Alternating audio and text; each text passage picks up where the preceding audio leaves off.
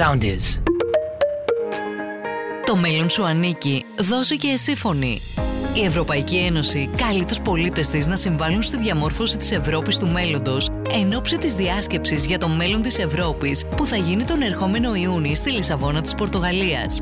Με μια σειρά από διαδικτυακές εκπομπές δίνει το λόγο σε υπουργούς, επιστήμονες, ευρωβουλευτές, σε ακαδημαϊκούς και φοιτητές που αναπτύσσουν, αναλύουν και καταθέτουν τις απόψεις τους για όλα τα βασικά ζητήματα που μας απασχολούν.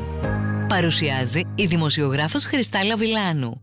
Ακούστε τι έγινε. Θέλω να σας δώσω όλους τον λόγο, γι' αυτό έτσι, να είναι και οι τοποθετήσεις μας έτσι, όσον το δυνατόν πιο σύντομες. Στέλλα, σε ακούμε. Καλησπέρα και από μένα. Η δική μου ερώτηση είναι, όπως είπαμε, ο ψηφιακός μετασχηματισμός δημιούργησε δουλειές και κάποιες άλλες δουλειές τις εξαφάνισε. Η δική μου ερώτηση είναι πώς μπορεί να επαναεκπαιδευτεί ένας εργαζόμενος ώστε να παραμείνει ενεργός στον χώρο εργασίας του. Κύριε Γεωργίου, να σας δώσω εσάς πρώτα τον λόγο. Βλέπουμε ότι η Ευρωπαϊκή Ένωση, σίγουρα η Κύπρος δεν είναι η μόνη χώρα που έχει ψηφιακά αναλφάβητων πληθυσμών. Οπότε φαντάζομαι ότι είναι ένα θέμα που το αγγίζεται και κεντρικά και στο Ευρωκοινοβούλιο.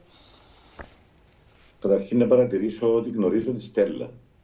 Τώρα αντιλήφθηκα ότι η Στέλλα είναι από τα Περβόγια και την γνωρίζω από πάρα πολύ μικρή. Ελπίζω από το επίθετο, φαντάζομαι ότι και ο Φίλιππος είναι Λαρνακέας. Ο Φίλιππος Εμπεδοκλής. Όχι, είμαι από Λευκωσία. Είσαι από Λευκωσία, εντάξει. Εκείνο που θέλω να πω είναι ότι η Ευρώπη προσφέρει πάρα πολλές ευκαιρίες διάχυσης και προγραμμάτων και χρημάτων, φτάνουν να τύχουν καλής αξιοποίησης. Είναι το πρόγραμμα Ορίζοντας Ευρώπη, το οποίο προνοεί, παρακαλώ, έναν προϋπολογισμό 95,5 δις, από τα οποία δεν έχω λόγο να μην πιστέψω τον κύριο Κόκκινο. Ελπίζω από εδώ να αντλούμε όσα πρέπει να αντλήσουμε. Εγώ ήμουν βουλευτής κάτω στην Κύπρο, εννοώ, στην Επιτροπή Παιδείας, και όποτε τα πανεπιστήμια, ιδιαίτερα τα δημόσια αλλά και τα ιδιωτικά, μας έφερναν τέτοιου είδους προτάσεις, σκέψεις, εισηγήσεις να ενταχθούν στους προϋπολογισμούς τους για να αναπτύξουν προγράμματα έρευνας και καινοτομίας, δεν είχαμε καμία αναστολή να τα στηρίξουμε, να τα υποστηρίξουμε. Το πρόγραμμα του Ορίζοντας Ευρώπη, που είναι το πιο μεγάλο πρόγραμμα προώθησης της ψηφιοποίησης στην Ευρώπη, για το οποίο είμαι σκιώδης εισηγητής, έχουμε εργαστεί για να δοθεί προτεραιότητα αναφορικά με την ψηφιοποίηση στον τομέα της υγείας, για την αντιμετώπιση των επιπτώσεων της κλιματικής αλλαγής, για τη στήριξη της δράσης των μικρομεσαίων επιχειρήσεων, για τη δημιουργία νέων θέσεων εργασίας. Αφού ήταν στο Παρίσι ο κύριος Κόκκινος, ξέρει καλύτερα από μένα ότι μια από τις προτεραιότητες της Γαλλικής Προεδρίας είναι η ενίσχυση της χρηματοδότησης της έρευνας και της καινοτομίας και η υποστήριξη για ανάπτυξη νεοφυών επιχειρήσεων. Έχει δίκιο και η Στέλλα, αλλά και η άλλη Στέλλα, ότι ενυπάρχουν, ελοχεύουν τεράστιοι κίνδυνοι αποκλεισμού μεγάλων μερίδων του πληθυσμού, γιατί υπάρχουν ταξικές διακρίσεις, υπάρχει δυσκολία στην πρόσβαση. Μιλάμε για τεχνολογικό αναλφαβητισμό. Εδώ πέρα υπάρχει κόσμος που δεν έχει υπολογιστεί. Τα σχολεία έγιναν πολλές προσπάθειες μέσα στην πανδημία, οι οποίες αποκάλυψαν μία διαχρονική, δεν θα τα ρίξω τώρα, δεν είναι ώρα να κάνουμε κομματισμούς μέσα από αυτήν την εκπομπή.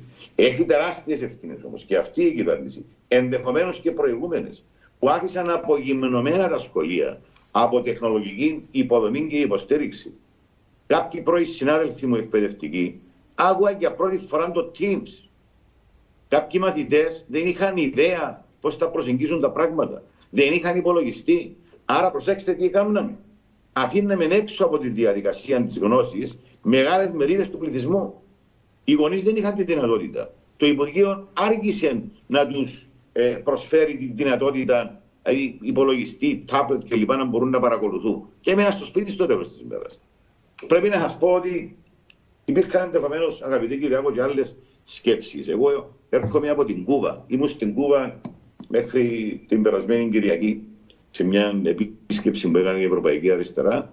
Και επειδή έχω την έγνοια και σε παρακολουθώ πάρα πολύ στενά, ρώτησα εδώ πέρα, διότι προφανώς εκεί πέρα υπάρχουν ζητήματα και με το διαδίκτυο, πολύ περισσότερο με την... δεν υπάρχουν υπολογιστές, δεν υπάρχουν τάπλετ για λόγους πολλούς, είναι και το εμπάρκο που τους επιβάλλουν οι Αμερικάνοι. Πώς τα καταφέρνατε εσείς που έχετε βασική έγνοια με τα ζητήματα της παιδείας, της υγείας του λαού σας, μέσα από την τηλεόραση? Δεν υπήρχε ένα άλλος τρόπος. Δεν ξέρω αν τότε ήταν και αυτό μια κάποια λύση, εν πάση περιπτώσει.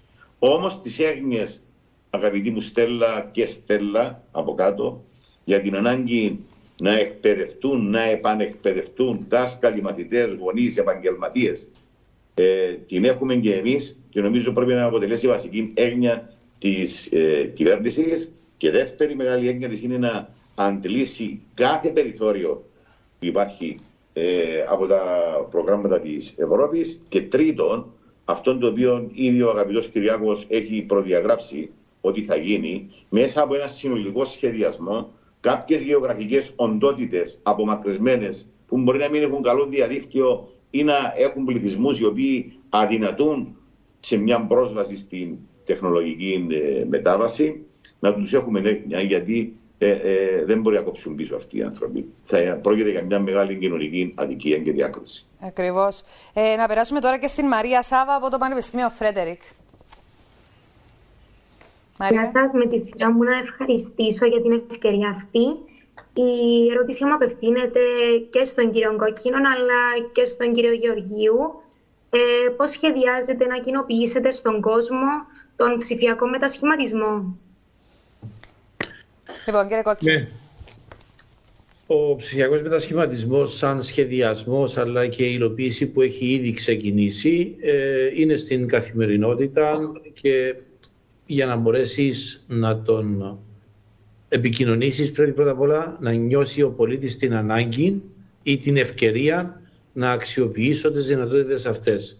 Πρέπει να το βάλεις μέσα στα χέρια του. Για παράδειγμα, επιδόματα ασθενείας, όπως και πάρα πολλά επιδόματα, τα δίνουμε μέχρι προχθές σε έντυπη μορφή. Υποβάλλει στο χαρτί ο πολίτης ένα έντυπο, επισυνάψει τα δικαιολογητικά, τα παίρνει στο Υπουργείο το αρμόδιο, μπαίνουν σε ένα γραφείο και κάποια στιγμή ο κάποιος υπάλληλος θα τα δει. Από χθες την Δευτέρα, δηλαδή 7 του μηνός πόσες ήταν, δώσαμε την ηλεκτρονική καταχώρηση. Αυτόματα η επεξεργασία θα μπορεί να είναι πολύ πιο γρήγορη. Πληρώμες κοινωνικών ασφαλίσεων, οι συναλλαγές σας με την τράπεζά σας, όλα αυτά είναι ψηφιακός μετασχηματισμός. Άρα ο ψηφιακός μετασχηματισμός δεν είναι θέμα επικοινωνίας. Αν στον πολίτη δώσεις ένα πιο εύχριστο τρόπο να συναλλάσσεται με το κράτος, να συνομιλεί μεταξύ του, ο πολίτης θα το αξιοποιήσει.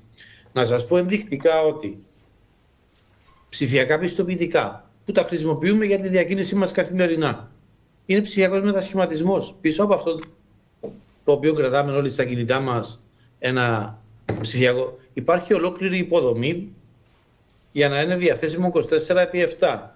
Η πύλη εμβολιασμού, 750.000 ραντεβού έχουν κλειστεί. Το Cyprus Flight Us, τα κέντρα τηλεξυπηρέτησης, έχουν δοθεί αθρηστικά 50 καινούργιες νέες ψηφιακές υπηρεσίες. Ακούγονται πολλές, δεν είναι πολλές. Συνολικά είναι 650 και το 80% του ψηφιακού μετασχηματισμού μπορεί να μετευχθεί αν κάνουμε τις πρώτες 200, τις πιο σημαντικές, όπως είναι τα επιδόματα της ανεργίας, τα επιδόματα της θεσμικής που δώσαμε της ασθενείας, το επίδομα τέκνου, οι φοιτητικές χορηγίες. Να ξεφύγουμε από αυτό το χαρτί. Ενδεικτικά να σας πω ότι μόνο στο κομμάτι της των επιδομάτων ασθενείας σήμερα υπάρχουν 32.000 αιτήσεις στο χαρτί, οι οποίες είναι μία γάγκρενα πώς θα τις κάνεις χωρίς να έχεις ηλεκτρονική διεκπαιρέωση. Οι οποίες κάποιες από αυτές είναι 10 μηνών, 8 μηνών, 6 μηνών.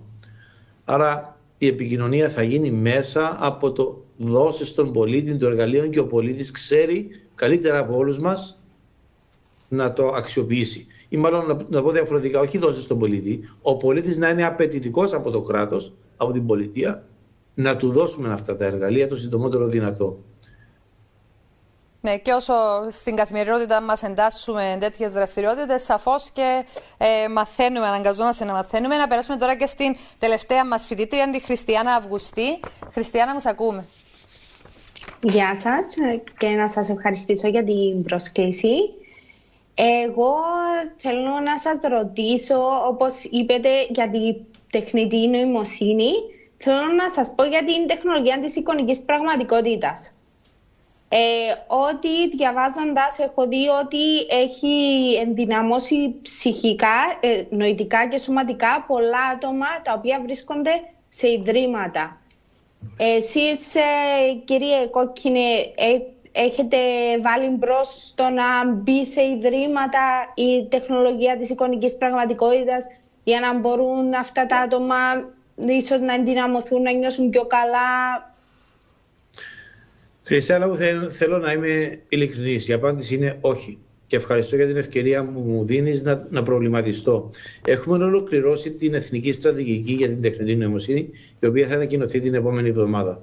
Είναι μέσα σε αυτόν τον πλάνο, αλλά τώρα μου έδωσες μία ιδέα.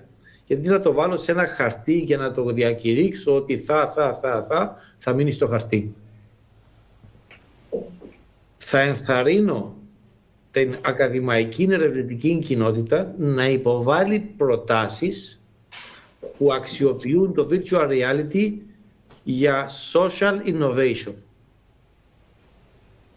Έχουμε έναν κονδύλι για φέτος γύρω στα 8 εκατομμύρια για θέματα ψηφιακής τεχνολογίας και τεχνητής νοημοσύνης. Μπορούμε, και εσύ θα είσαι η αιτία για αυτό, την καλή ενέργεια, να πούμε ότι το μισό εκατομμύριο, το 1 εκατομμύριο θα πάει σε προτάσεις ερευνητικές οι οποίες αξιοποιούν τις δυνατότητες της τεχνητής νοημοσύνης για social innovation, γιατί αυτό που προέκυψες είναι κοινωνική καινοτομία και θα έχει πρακτική χρήση και θα πρέπει να εμπλέξουν τον ιδιωτικό τομέα για την ερευνητική τους δραστηριότητα ώστε να έχει πρακτική εφαρμογή αυτό που θα προτείνουν. Θα έχω συνάντηση την ερχόμενη εβδομάδα για τα κονδύλια, με ποιο τρόπο θα τα μοιράσουμε, και ένα μεγάλο μέρος αυτού του κονδυλίου θα το αφήσω σε αυτή την κατεύθυνση. Χαίρομαι πάρα πολύ που σταθήκαμε η αιτία, εμείς ως αντένα που καλέσαμε την Χριστιανά. Δεν το σκεφτικά. Ναι. Για μένα όταν ακούω virtual reality, επειδή προέρχομαι από έναν χώρο των εμπορικών κόσμων, ναι, και δεν είμαι τον κοινωνικό σπουδό, δεν έχω αυτή την ευαισθησία, οφείλω να το ομολογήσω, στο βαθμό που τον έχουν οι νέοι μας. Είχα υπόψη μου virtual reality λύσεις για παιχνίδια. Ναι, για ψυχαγωγία. Ή για gaming, gamification of learning, δηλαδή στην εκπαιδευτική διαδικασία. Ή για στην αρχιτεκτονική, να μπορείς να κάνεις έργα αρχιτεκτονικά που να μπορείς να τα δεις με virtual reality, τριδιάστατα κτλ. Αυτό το οποίο έχεις πει όμως είναι κάτι το οποίο δεν πέρασε από το μυαλό μου. Σε ευχαριστώ. Λοιπόν, σιγά σιγά έτσι φτάσαμε και στο τέλος. Ευτυχώς προλάβαμε να σας ακούσουμε όλους. Θέλω ένα καταληκτικό σχόλιο από τον κύριο Ευρωβουλευτή και μετά από τον κύριο Υφυπουργό. Ένα έτσι σύντομο καταληκτικό σχόλιο. Ακούσατε και όλες τις τοποθετήσεις των νέων ανθρώπων της Κύπρου, τις ανησυχίες τους. Εγώ στην αρχή προσέγγιζα το θέμα σκεφτόμενοι λίγο τους κινδύνους που εγκυμονεί αυτή η ψηφιακή μετάβαση και ούτω καθεξής. Οι νέοι μας όμως βλέπετε ότι βλέπουν λύσεις, βλέπουν μέσα από αυτή την ψηφιακή μετάβαση, την ψηφιακή εποχή, νέες ευκαιρίες, νέες θέσεις εργασίας και ούτω καθεξής. Κύριε Γεωργίου, σας ακούμε. Χάρηκα πάρα πολύ τη συζήτηση, πρέπει να πω. Οι νέοι μας είναι το μέλλον μας, είναι η ελπίδα μας και δεν το λέμε έτσι απλά για να το εκφράσουμε, το νιώθουμε. Κάνουν καλά να μείνουν στον τόπο. Κάνει καλά ο κύριος Κόκκινος να μπορέσει μέσα από την έντονη δράση που αναπτύσσει να δώσει κίνητρα για να επιστρέψουν στην Κύπρο. Πολλοί νέοι Κύπροι που διαπρέπουν στο εξωτερικό, στον τομέα της έρευνας και της καινοτομίας, ή αν δεν επιστρέψουν, να συνδράμουν την προσπάθεια που καταβαλεί η Κυπριακή Πολιτεία, γιατί δεν αφορά ούτε στον κύριο Κόκκινο, ούτε στη σημερινή κυβέρνηση, αφορά και σε αυτούς που έφυγαν και σε αυτούς που κυρίως έρχονται. Θεωρώ ότι γίνονται βήματα προς την ορθή κατεύθυνση, με επικεφαλής στον κύριο Κόκκινο. Νιώθω ότι, θα το πω, αυτή είναι η κριτική μου αποτίμηση, αγαπητέ Κυριάκο, δεν είναι ενταγμένα όλα σε ένα συνολικό μέσο μακροπρόθεσμο σχεδιασμό. Κάτω από την πίεση της πανδημίας ή της ανυπαρξίας υποδομών τα προηγούμενα χρόνια, τρέχουμε να καλύψουμε τρύπες δεξιά-αριστερά. Ένα κλασικό παράδειγμα είναι η ακύρωση της προσπάθειας που έγινε για να δημιουργηθεί επιστημονικό τεχνολογικό κέντρο, που ξέρετε πολύ καλά ότι θα ήταν ένας πυλώνας, ένας βασικός άξονας, φάρος για να αναπτυχθεί η έρευνα, η καινοτομία, η υψηλή τεχνολογία στην Κύπρο και για να γίνουμε αυτό που θεωρώ ότι μπορούμε να γίνουμε, όπως το είπατε, ένα περιφερειακό κέντρο για όλη τη Μέση Ανατολή και την Ανατολική Μεσόγειο, που θα αναπτύσσουμε την καινοτομία, την έρευνα και την τεχνολογία. Νιώθω ότι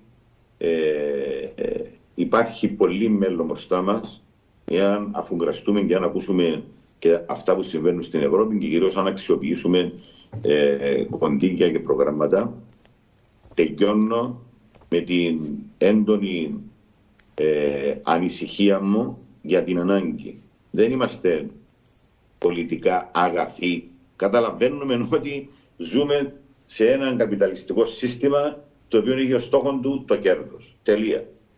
Δεν θα ήθελα ποτέ να δω έναν καπιταλισμό ψηφιακό ή πράσινο που δεν θα λαμβάνει υπόψη με μια ανάλογη κοινωνική ευαισθησία τα συμφέροντα των πολλών, παρά μόνο θα αξιοποιήσει αυτήν την τεχνολογία και τα επιτεύγματα του ανθρώπινου μυαλού για μόνο κερδοσκοπικούς σκοπούς. Χάρηκα πάρα πολύ τη συζήτηση.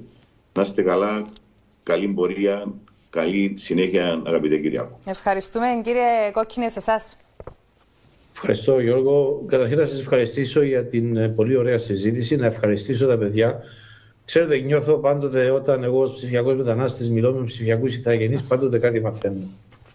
Και βλέπετε ότι οι ψηφιακοί ηθαγενείς δεν βλέπουν τους κινδύνους, βλέπουν τις ευκαιρίες. Ακριβώς.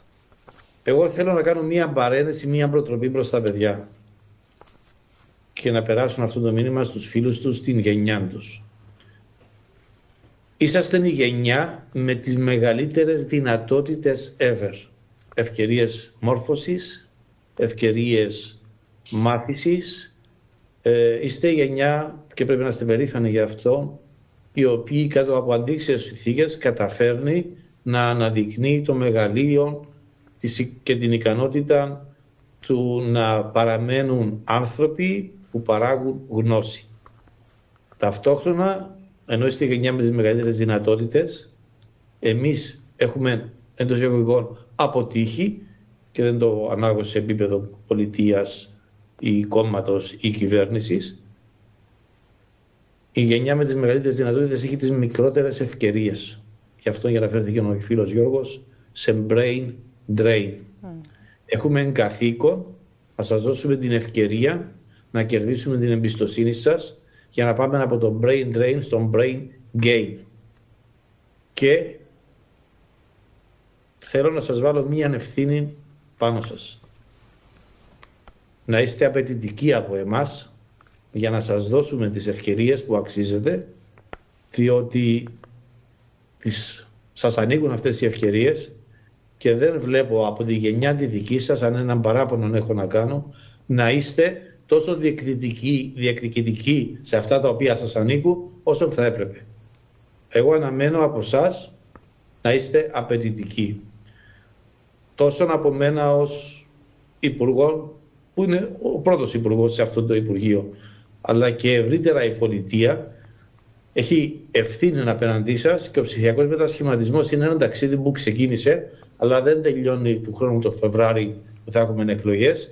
Είναι ένα ταξίδι που πρέπει να συνεχίσει, και εύστοχα ο κύριος Ευρωβουλευτής φίλος είπε, αυτό χρειάζεται μακροπρόθεσμο σχεδιασμό γιατί αυτό το ταξίδι είναι χωρίς τελειωμό. Θέλουμε να είσαστε όχι απλώς συνεπιβάτες σε αυτό το ταξίδι, αλλά να είστε οι ναύτες και σιγά σιγά να αναλάβετε καπετάνι σε αυτό το ταξίδι. Σας ευχαριστώ. Σας ευχαριστώ όλους πάρα πολύ για την εδώ σας παρουσία και την στήριξη, την συμμετοχή σας στην εκπομπή μας.